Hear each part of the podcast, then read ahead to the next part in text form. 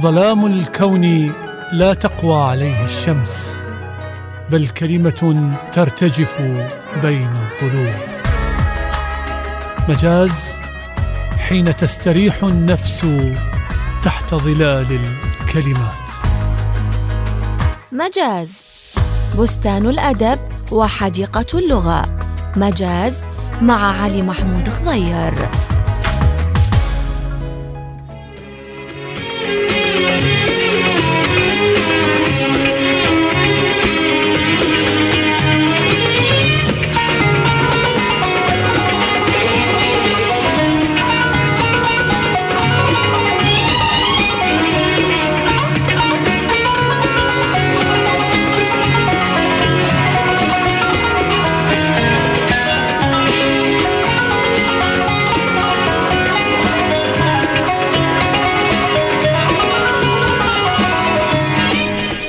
أطيب تحية وأجمل سلام لكم أحبتي المستمعين الكرام في كل مكان مع إطلالة جديدة من إطلالات مجاز راديو تايمز سكوير.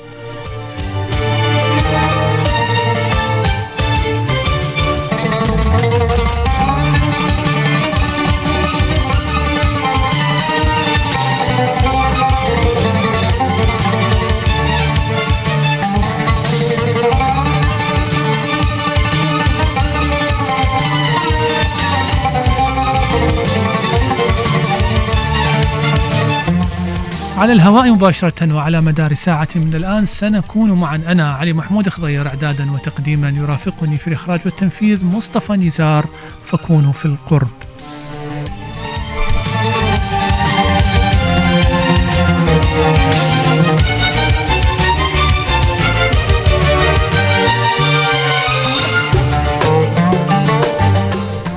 العمل للمستقبل أهم من التفكير فيه. والاستفادة من الماضي أفضل من التعلق به.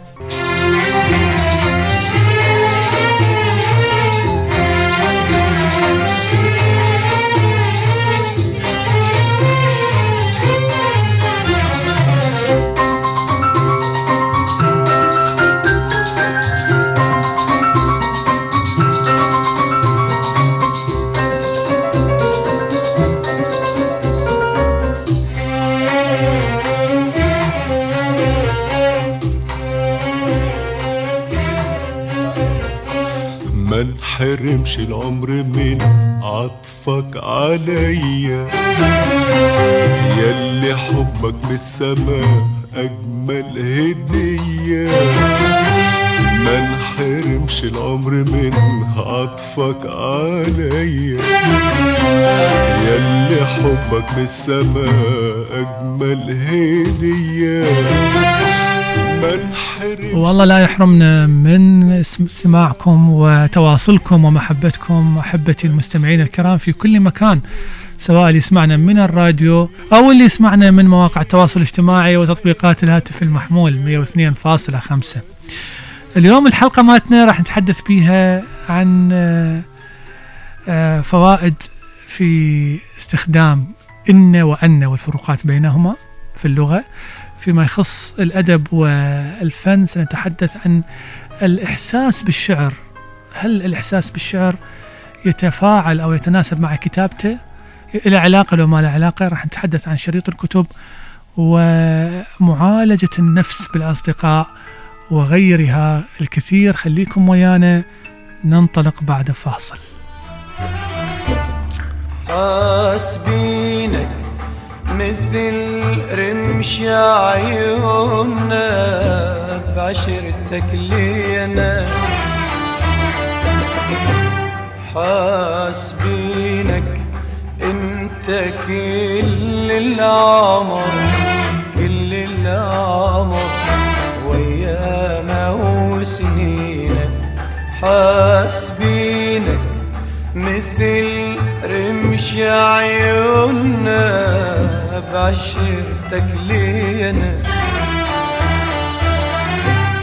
حاسبينك انت كل العمر كل العمر وياما وسنينا دعتك ذاك انت غالي حبيبي وسلوة حجينا حاسبينك حاسبينك. انت كل العمر كل العمر وياما وسنين يعني وإحنا على أعتاب نهاية العام من الضروري الإنسان يستفاد من هذه المناسبات في تقييم الفترة اللي راحت من حياته. سنة مو شوية يعني سنة من العمر آه، خطوة على الدرب. ويعني الإنسان ممكن من خلالها إنه يقيم تجربته شنو اللي استفاده من هذا السنة وشنو اللي قدمه سواء لنفسه أو لعائلته أو لمجتمعه أو على صعيد المهني. يعني مو بس الإنسان الكاتب أو الفنان ال- باعتبار برنامج ثقافي ابدا حتى الإنسان الاعتيادي آه، يراجع نفسه ويشوف بهذه السنة إيش قدم لمن حوله وإيش قدم لنفسه.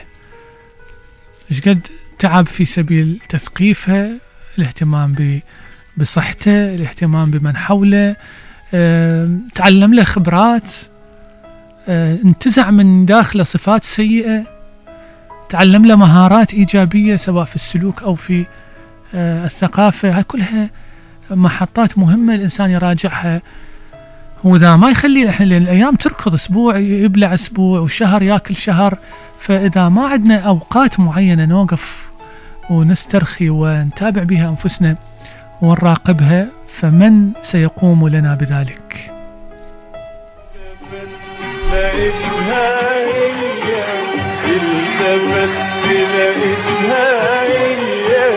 التفت لقيتها هي حاجة مش معقولة. هي هي. وابتديت اسمع في قلبي في قلبي. لحن حب لحن حب لحن حب جديد عليا جديد عليا.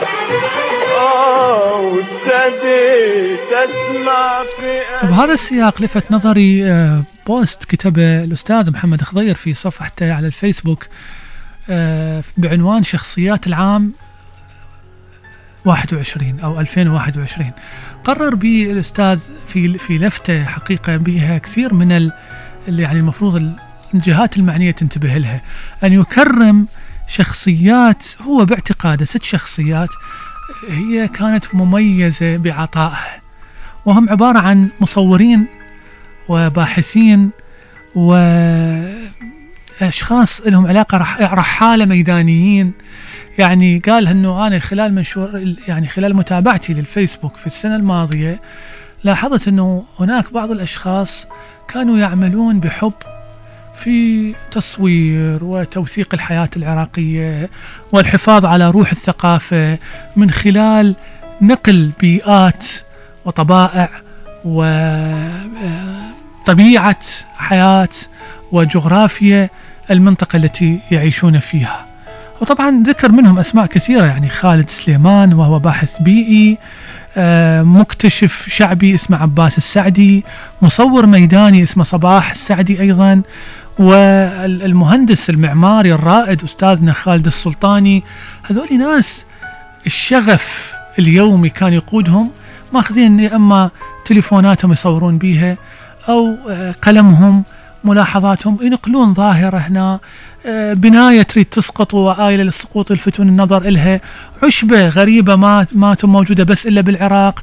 يحاولون يعني يلفتون أنظار المسؤولين أنه خاف يا بصير هاي انقراض عليها خاف المناخ يأثر عليها. الثقافة أخواني مو بس مقالات. الثقافة مو بس والله نشرت كتابي الجديد وقاعد بالقهوة وكوب القهوة والشاي ويتأمل. الثقافة فعل اجتماعي. الثقافة إنه تغير من محيطك تحسنه. ليش إحنا نقول بنهاية السنة أنت حاسب روحك إيش سويت؟ فأستاذنا اللي إحنا دائما نتعلم من يمه يلفت نظرنا إنه ذولي مميزين صيروا مثلهم. هذا من جانب. والجانب الآخر آه كرم الزين. قل له عافية قل له جاي نشوفك وجاي نحس بفرق اللي تسويه. يعني اليوم أنا لما بالإذاعة وأسمع زميلي ال- المذيع قال تناول موضوعة مهمة أو المخرج اللي جنبي طلع بأغنية جميلة أو آه، آه، قدم رؤية إخراجية للحلقة مميزة. من الجميل ومن الواجب إنسانيا أنه أقول له عشت إيدك اليوم قدمت أداء رائع لأن هذا يدفعه يحفزه ويحسسه أنه شغله مو مجرد أنه يعني يروح في شبك أو مجرد أنه يأخذ راتب. لا أكو ناس تابع وتسمع وتميز وتقدر وهذا أهم شيء.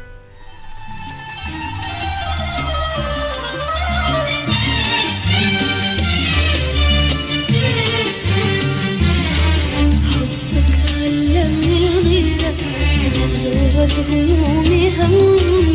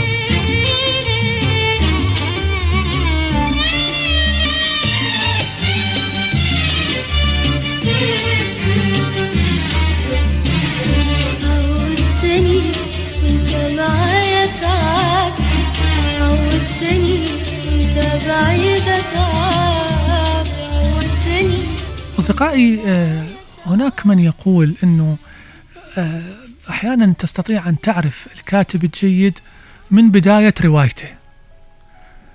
تكتب آه، المطلع اللي يبدي به روايته أو الكاتب المقالات الجيد من السطر الأول الشاعر من البيت الأول. نعم هذا مفهوم إلى حد ما بصحة. ليش؟ لأن دائما الدخول دخول القصيدة دخول القصة المسرحية. الفيلم مهم وبنفس الوقت الختام مهم وقد يكون أهم. أحيانا أنت تقرأ رواية وتنفعل وياها وتنسجم وتتصاعد وتتوتر لكن تجي النهاية مخيبة إلى آمالك. غير مقنعة. ما تصدقها. تكره الرواية كلها. وقد ينسحب هذا الرأي حتى على الكاتب. يعني حقيقة مسألة ختام الروايات واحدة من أكثر النقاط حساسية في صنعة كتابة الرواية. وقد يميز الكاتب المبدع والمتفرد بهذه التفاصيل الصغيرة. كيف يعرف متى يتوقف وبأي حدث يتوقف وبأي حدث يسدل الستار على مسرحه. طبعا مجازيا جاي نقصده إحنا ما دام برنامجنا اسمه مجاز ولا الرواية ما لها علاقة بالمسرح. ربما تحول لاحقا إلى مسرحية لكن يعني إحنا جاي نضربها كمثل.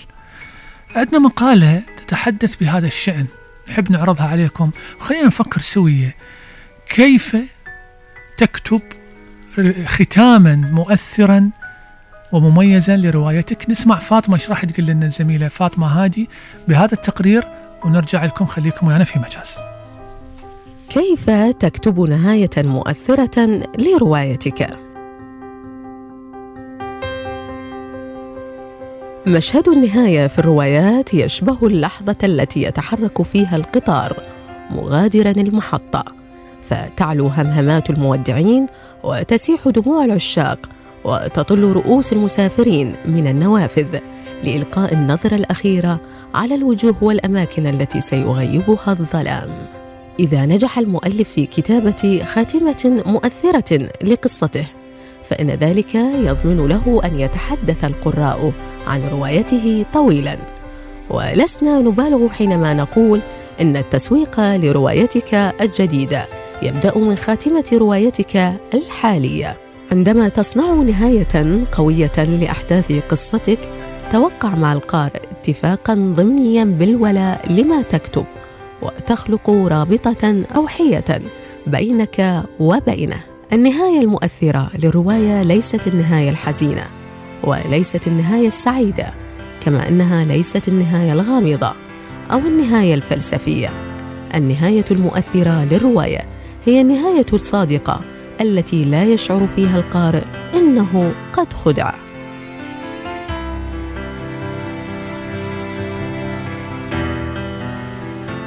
يمكنك أن تختار أي نهاية ترغبها لروايتك. شريطة أن يدرك القارئ إن الخيوط تجمعت دون تعسف ودون تلاعب منك كمؤلف.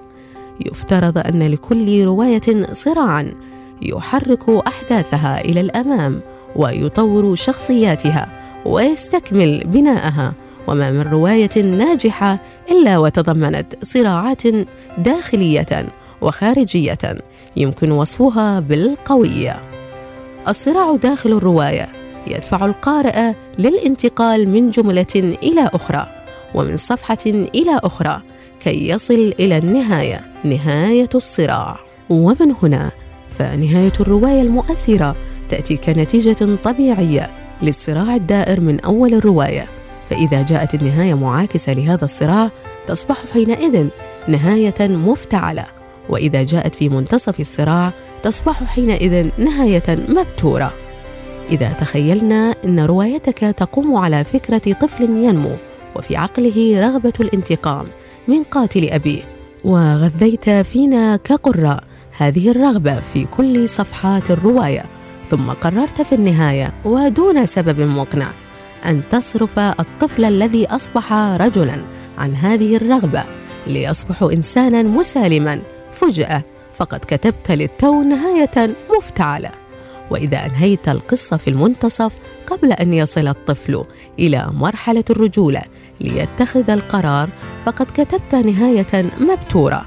لا تستمع لمن يخبرك أن تترك الحرية لعقلك ليكتب دون معرفة النهاية. النهاية يجب أن تكون مصدر إلهامك الحقيقي طوال مراحل الكتابة. عندما تضع نهاية الرواية نصب عينيك من البداية سوف تنجح في غزل إرهاصاتها في جميع أدواتك السردية. من حقك ككاتب أن تعمي على القارئ النهاية حتى الصفحات الأخيرة. لكنه من الدجل أن تجهل أنت نهاية قصة بدأتها. يخطئ بعض المؤلفين عندما يظنون إن النهاية أو الحبكة الملتوية تعني مفاجأة القارئ بأمور جديدة تماما. في نهاية الرواية. طبعا هناك رأي مرة قريته يعني ما يحضرني اسم الناقد يقول إنه على الكاتب أن يحسم آه، بداية الرواية ونهايتها حتى قبل أن يبدأ في خوض في تفاصيلها فشي مثير. يعني شلون أنت تكتب البداية والنهاية وبعدك أنت ما راسم سير الأحداث صعودا وهبوطا. آه هذه بعد نتركها للمختصين من الأحبة اللي يسمعونا وبهالمناسبة طبعا أسلم على كل اللي يسمعونا الآن. شكرا للمستمع الكريم عصمة البصري على كلماته الطيبة. ونسلم على الزميل المذيع المبدع علي عدنان هو يطلبنا ذيك ذيك الحلقة. أرسل سلام حقيقة أنا لم يعني ما شفت التعليقات. فنسلم على أبو حسين الورد ونتمنى له التوفيق في برنامج جو مسؤول. وشكرا لمستمعين مجاز في كل مكان على تواصلهم وإصغائهم.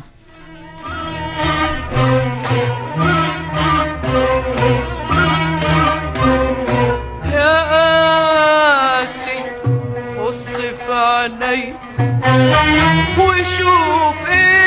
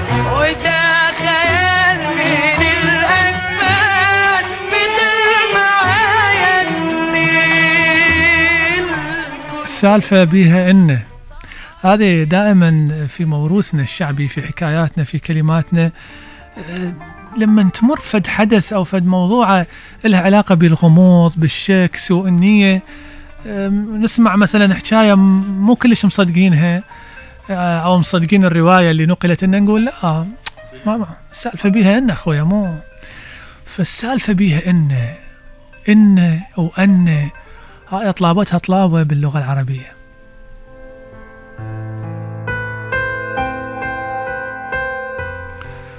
إن وأن إخواني طبعا هي من يعني تدخل في أحكام إن وأخواتها بس آه، مشكلتها إنه هي آه، فيها أحكام كثيرة آه، ولها تفسيرات وتأويلات وتلعب دور مهم جدا في بنية الجملة العربية. ومما يؤسف إليه حقيقة أنه كثير من الكتاب خاصة يعني والله ما أريد أقول الكتاب الشباب لا والله حتى الكتاب المحترفين الكبار اللي تمر على تجربتهم فد 10 15 20 سنة لا يزالون إلى الآن عندما نقرأ مقالاتهم ورواياتهم آه وقصصهم وقصائدهم. ما تلاحظ ماكو عناية بهذه الفروقات. هسه واحد يجي يقول لك يا معود إيش دعوة الشكل محبكها زايد. هسه الهمزة جوا ولا فوق؟ شنو الفرق؟ خلي القارئ هو من يمه هذا شيء مو صحيح. أنت تتعامل مع لغة. حقيقة أعتقد كلام لأودونيس يقول لا يمكن لكاتب أن يجري خرقا تجديديا وتحديثا في أدب لغة في أدب يجهل لغته. يعني إذا ما تعرف اللغة أسرار اللغة كيف تقدر تتجاوزها؟ كيف تقدر تقدم مقترحات جديدة فيها؟ بعدين شلون همزة فوق أو همزة جوا نفس الشيء؟ ما هي الحركة آه، تغير معنى. الفارزة تغير معنى. إذا فارزة اعتيادية أو فارزة منقوطة. فحقيقة صعب جدا جدا أن يكون الكاتب غير ملم. وموجود الكتب والمصادر التي تتحدث في علوم اللغة خاصة تبسيطية يعني جامع الدروس العربية وغيرها آه، فيها كلام كثير على إن وأن ومسألة المصدرية وغيرها. أتخطر الفارابي حقيقة الفارابي في كتابه آه، يعني تناول الفروقات بين إن وأن حتى من الناحية الفلسفية تخيلوا إلى هذه الدرجة. بداية الفقرة قلنا السالفة بها إن. يمكن مستمعنا ومستمعاتنا الكريمة يقول لك صدق منين اجت هاي مال السالفة بها إن معقولة اجت هيك اعتباطا؟ لا. ماكو شيء بالدنيا يجي اعتباط. ماكو دخان من غير نار. دائما حاولوا آه نبحث عن جذور كل كلام شائع. في يوم مصطفى قال لي شهادتي مجروحة بيك. هاي شنو هاي؟ منين اجت؟ فعلا شهادتي مجروحة. إن شاء الله بالحلقات الجاية هم نتناول شهادتي مجروحه بفلان. ليش شهاده مجروحة؟ ومنين إجت هذه؟ بس خلينا هسه بسالفتنا اللي بيها انه خلينا نروح نسمع هذه المقالة التي تتحدث عن آه، حساسية اللغة في الفرق بين إن وأن. والحكايه أصل الحكاية. منين إجت هذه الحكاية؟ طبعا المادة آه، يعني مكتوبة للأستاذ برهان شاوي. نسمع وراجع لكم لنتحدث اليوم عن استخدام لغوي نحوي إملائي لكنه صار يعبر عن مستوى حساسيتنا اللغوية. الحقيقة إن وأن أختان وتشتركان بأحكام وقواعد إن وأخواتها ومواضع حمزتها موجودة في كتاب النحو. وطبعا هناك مواضع أخرى يجوز فيها استخدام إن وأن وكتب النحو تفصل فيها. ولأهمية إن وأن وضعت أبواب في كتب اللغة لهما وقد افتتح الفيلسوف الفارابي كتابه كتاب الحروف بتبيانها فلسفيا. بل أن الروماني في كتابه معاني الحروف وقف عندهما بالتفصيل كما ذكرهما الزجاج. والزركشي والجرجاني وابن جني وابن الأنباري والأخفش لأهمية تأثيرهما في بناء الجملة العربية. وحتى كتب الإملاء والكتابة الصحيحة المعاصرة تفرض فصولا لكيفية كتابتها بالشكل الصحيح. لكن المؤسف حقا أن نجد في النصوص الشعرية والروايات وفي الكتب التي تصدر يوميا والصحف والمجلات هفوات في استخدامها بل نقرأ أحيانا في بعض الروايات على غلافها الأول اسم المدقق اللغوي. وحين نتصفح الغلاف الثاني للكتاب وفيه بضعة أسطر تعريفية. بمضمون الكتاب نجد عددا من الهفوات في استخدامها.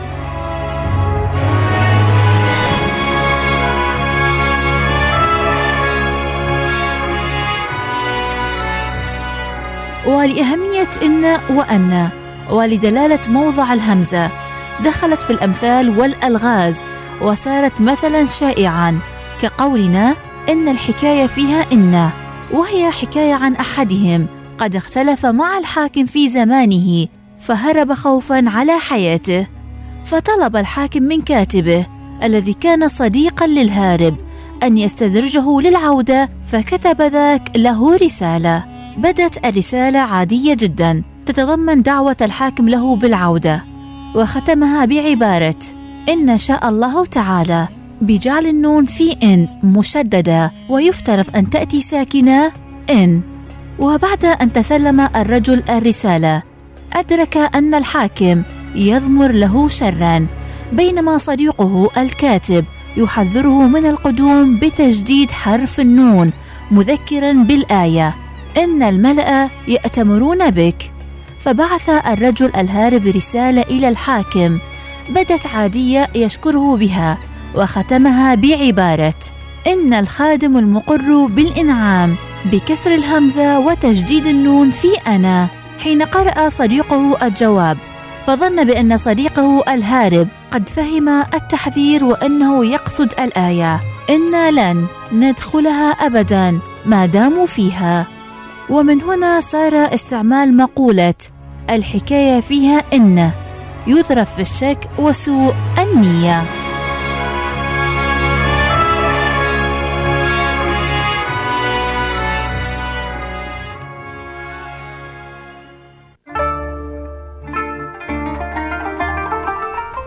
إذا شوف العرب كيف كانت حقيقة تتعامل وكيف كان حساسيتها مع اللغة. جملة واحدة يدزها لصاحبه عرف إنه أكو مكيدة إله وهو لقى في الخيط مثل ما يقول وجاوبها أيضا بجملة وأنقذت حياته الفرق بين ان وان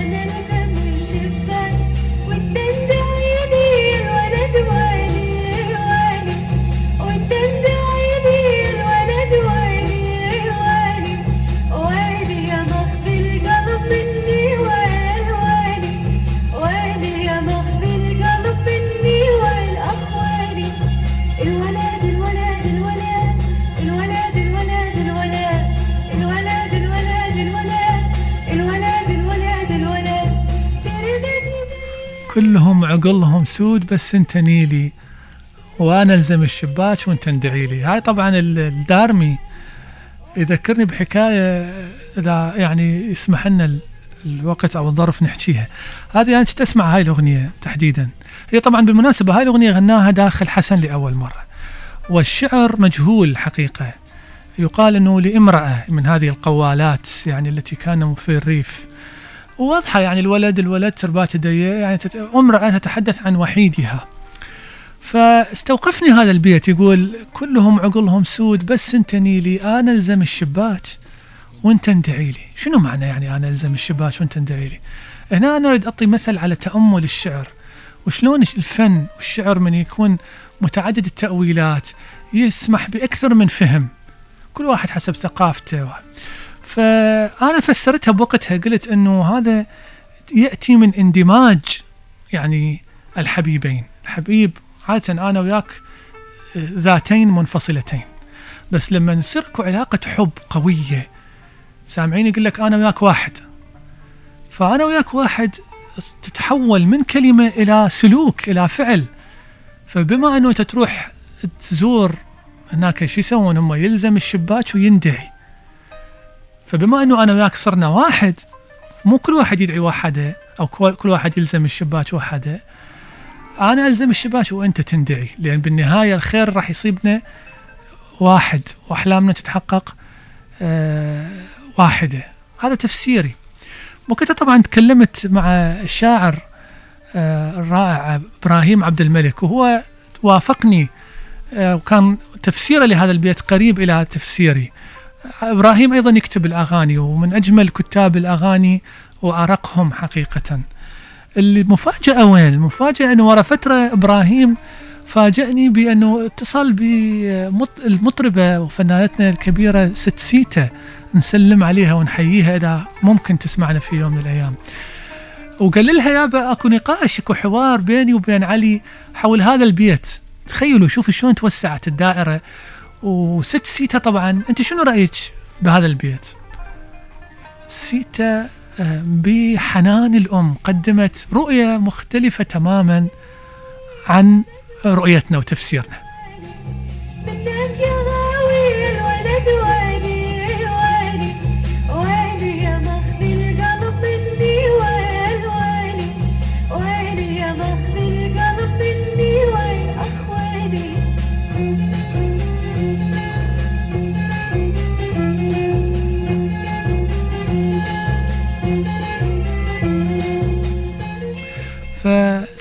سيتا بوقتها قالت له هذه الكلمة تتحدث عن امرأة ووحيدها فالعرب كانوا لما حقيقة يردون يميزون أحد. السدارات أو ال- العقل عادة تلبس سوداء لكن إذا عندهم واحد عزيز مميز ووحيد بين مجموعة بنات يجيبوا له سدارة أو عقال نيلي أو حني أو كحلي في سبيل أنه يعطوه تميز وحتى هاي تهدى هذه ال- الألوان المختلفة تعطى كهدايا. فهي من من محبتها من خوفها عف- عفوا تحاول إنه تميزه بهذا اللون. فتقول له كلهم عقلهم سود بس أنت نيلي. يعني أنا مط- أنا ميزتك عنهم. زين من سألناها زين وأنا الزم الشباك وانت أندعي لي. إيش قالت ست سيتا؟ قالت اي ما هو وحيدها. تخاف عليه. فحتى من تروح للزياره ما تأخذه. تقول له أنت أقعد بالبيت؟ أنا ألزم الشباك وأنت من يمك اندعي. طبعا هذه ال- شو يعطينا؟ يعطينا على انه إنه الحقيقة حقيقة الفن حقيقة الشعر غير نهائية.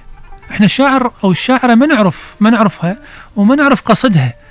فمن قال البيت مصطفى يفسرها شكل أنا افسرها شكل إبراهيم المطربه نفسها تفسرها شكل فهذه يعني دلالة على أنه الفن كيف ممكن أن يعيش بأكثر من تفسير وأكثر من رؤية حسب كل واحد وإحساسه وثقافته وانسجامه مع القطعه الفنية.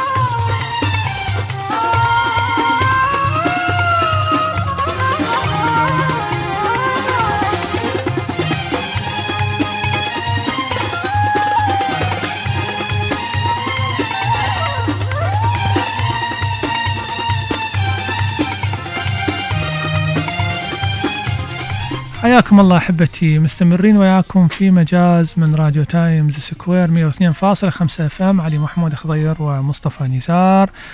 نروح لفقرتنا الثابتة اللي تتحدث عن جديد إصدارات الكتب. واليوم أكو مجموعة طيبة جدا حقيقة من الإصدارات قسم من يمها عراقي وقسم عربي وقسم حتى أجنبي. آه، باقة مميزة نسمعها بصوت الزميلة لبنى الفضل. ونرجع خليكم ويانا.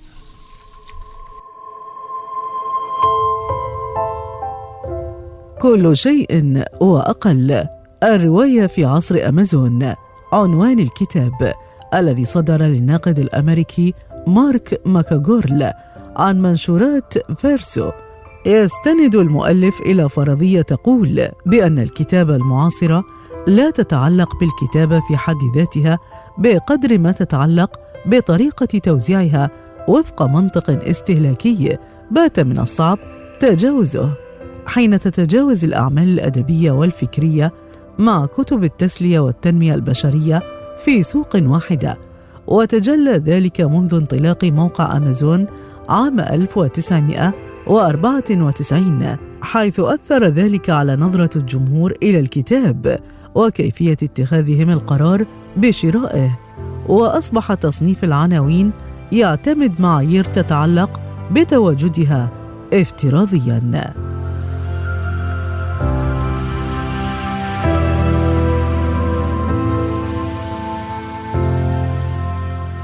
كتاب الكوابيس. عنوان مجموعة قصصية صدرت مؤخرا للكاتب العراقي حسن أكرم عن منشورات مقبرة الكتب.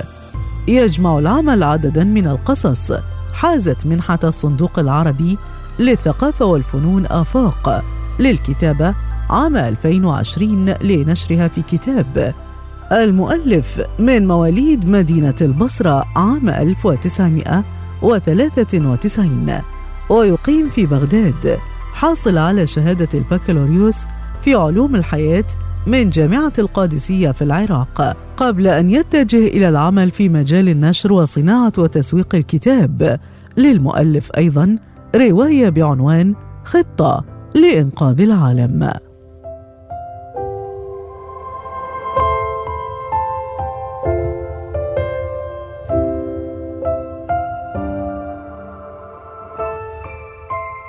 فضاءات يوتيوبيا المدينة المثقفة. الجزء الثاني.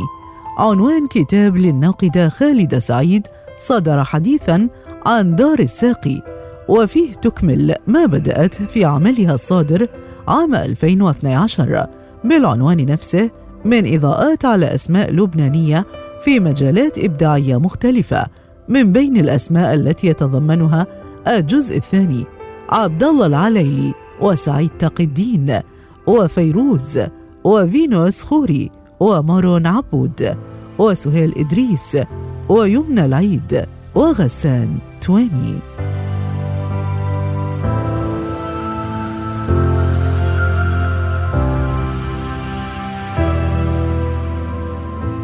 عن مركز دراسات الوحدة العربية صدر حديثا كتاب للباحث ميرزا حسن القصاب. بعنوان ما بعد النفط. تحديات البقاء في دول الخليج العربية. يضيء العمل الذي يتضمن 16 فصلاً على التحولات التي شهدتها بلدان الخليج بفضل الثروة النفطية التي باتت تشكل شريان حياة لأنظمتها الاجتماعية والاقتصادية.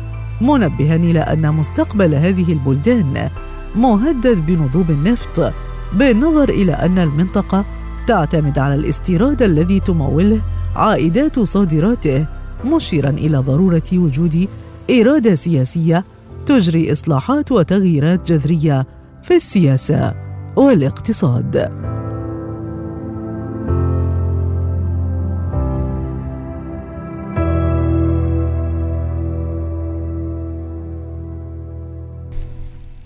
نعم أصدقائي طبعا الكتاب اللي يتحدث عن كل شيء وأقل. جميل حقيقة.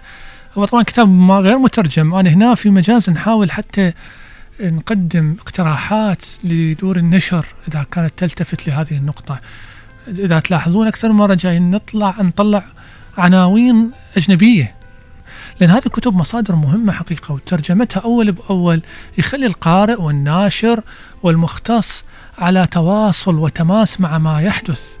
في الأدب والكتابة عالميا ومسألة صناعة آه، الرواية في عصر أمازون والأدب بشكل عام لأن هاي أمازون هاي المنصة الكبيرة عندما دخلت كناشر أمازون صارت ناشر النوب كانت تبيع وهذه وتوصل للناس توصيل دخلوا حتى للأدب وغيروا أشكال وسياقات واقتصاديات الأدب الأمريكي تخيلوا بحيث صار أنه كتابك إذا ما موجود على الأمازون أنت مبيعاتك يعني يصير بيها مشاكل كثيرة. مستمرين وياكم في مجاز خليكم ويانا.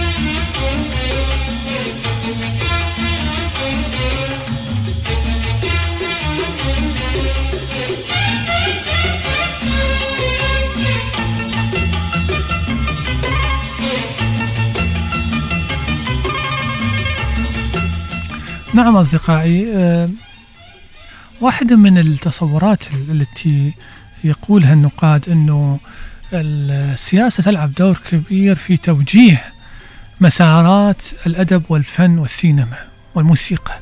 يعني آه، قبل يعني بالتسعينات مثلا كان من واحد يسألك أعطيني اسم لفيلم واحد جميل فيلم أجنبي.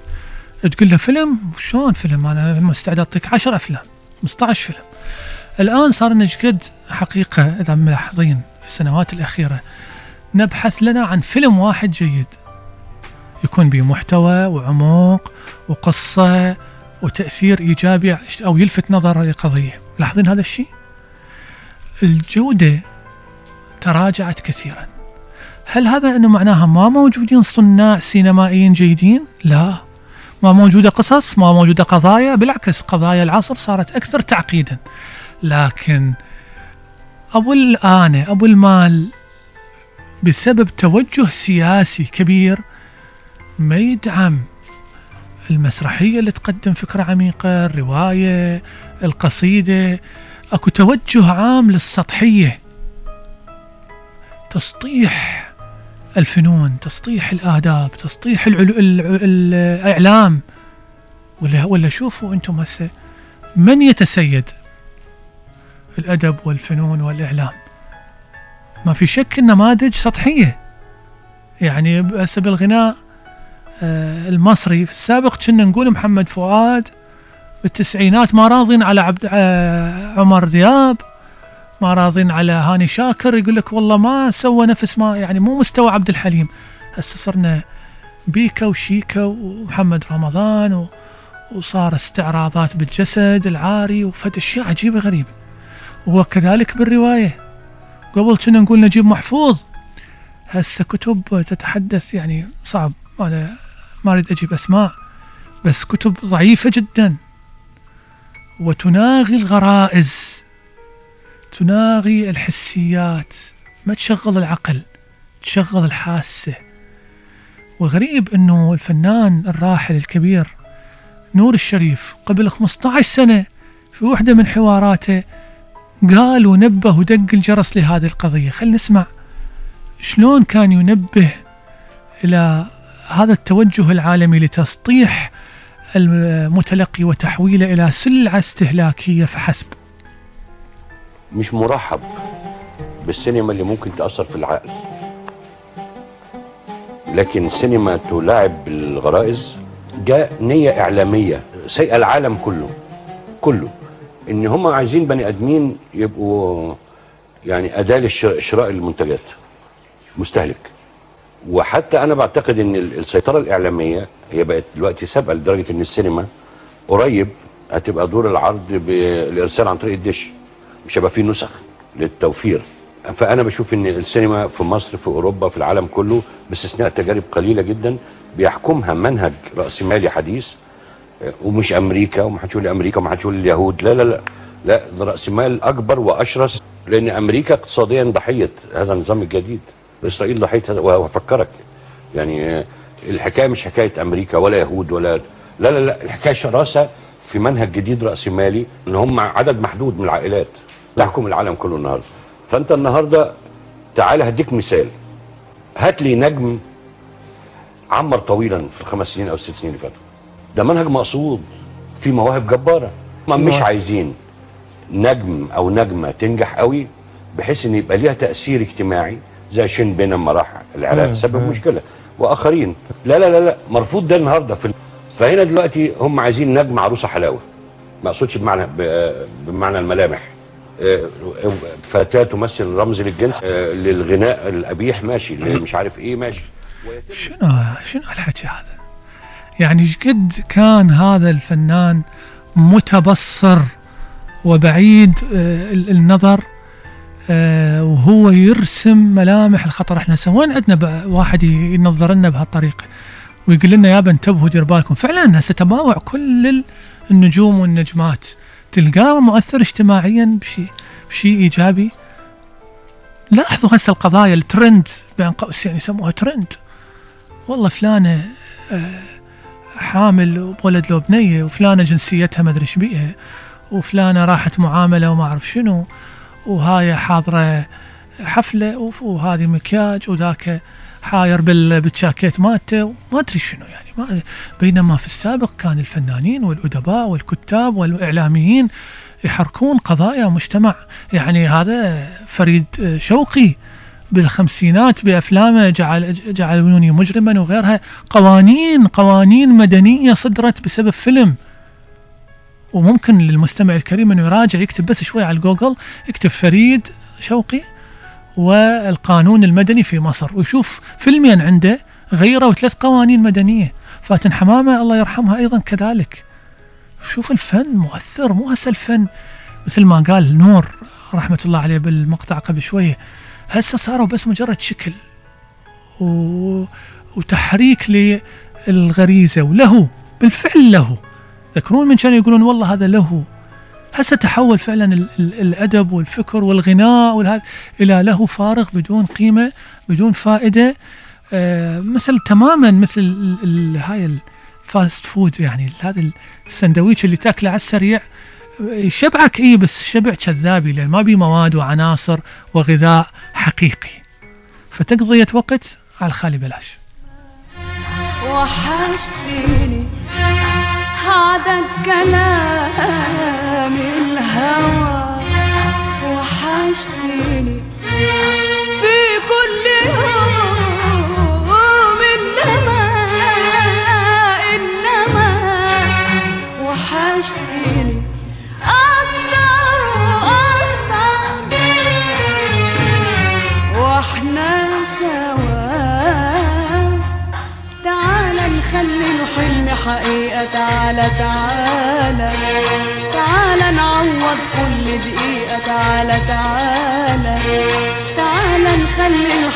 حقيقة تعالى تعالى تعالى نعوض كل دقيقة تعالى تعالى من خوف لبكرة يفرقنا وإحنا يا روح قلبي ما صدقنا. من خوف لبكرة يفرقنا وإحنا يا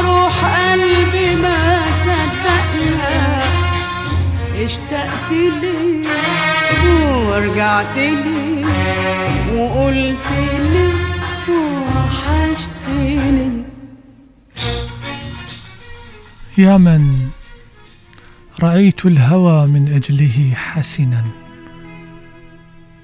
فيه ولو أنه في غيره قبحا والله لو أن حسادي إذا نظروا أثيل فرعك. بان الفرق واتضحا زد خاطري شررا أو ناظري سهرا وزد عظامي نحولا والحشا برحا. أنا الذي ما شكا ثقل الهوى أبدا ولا أصاخ للاح فيك حين لحى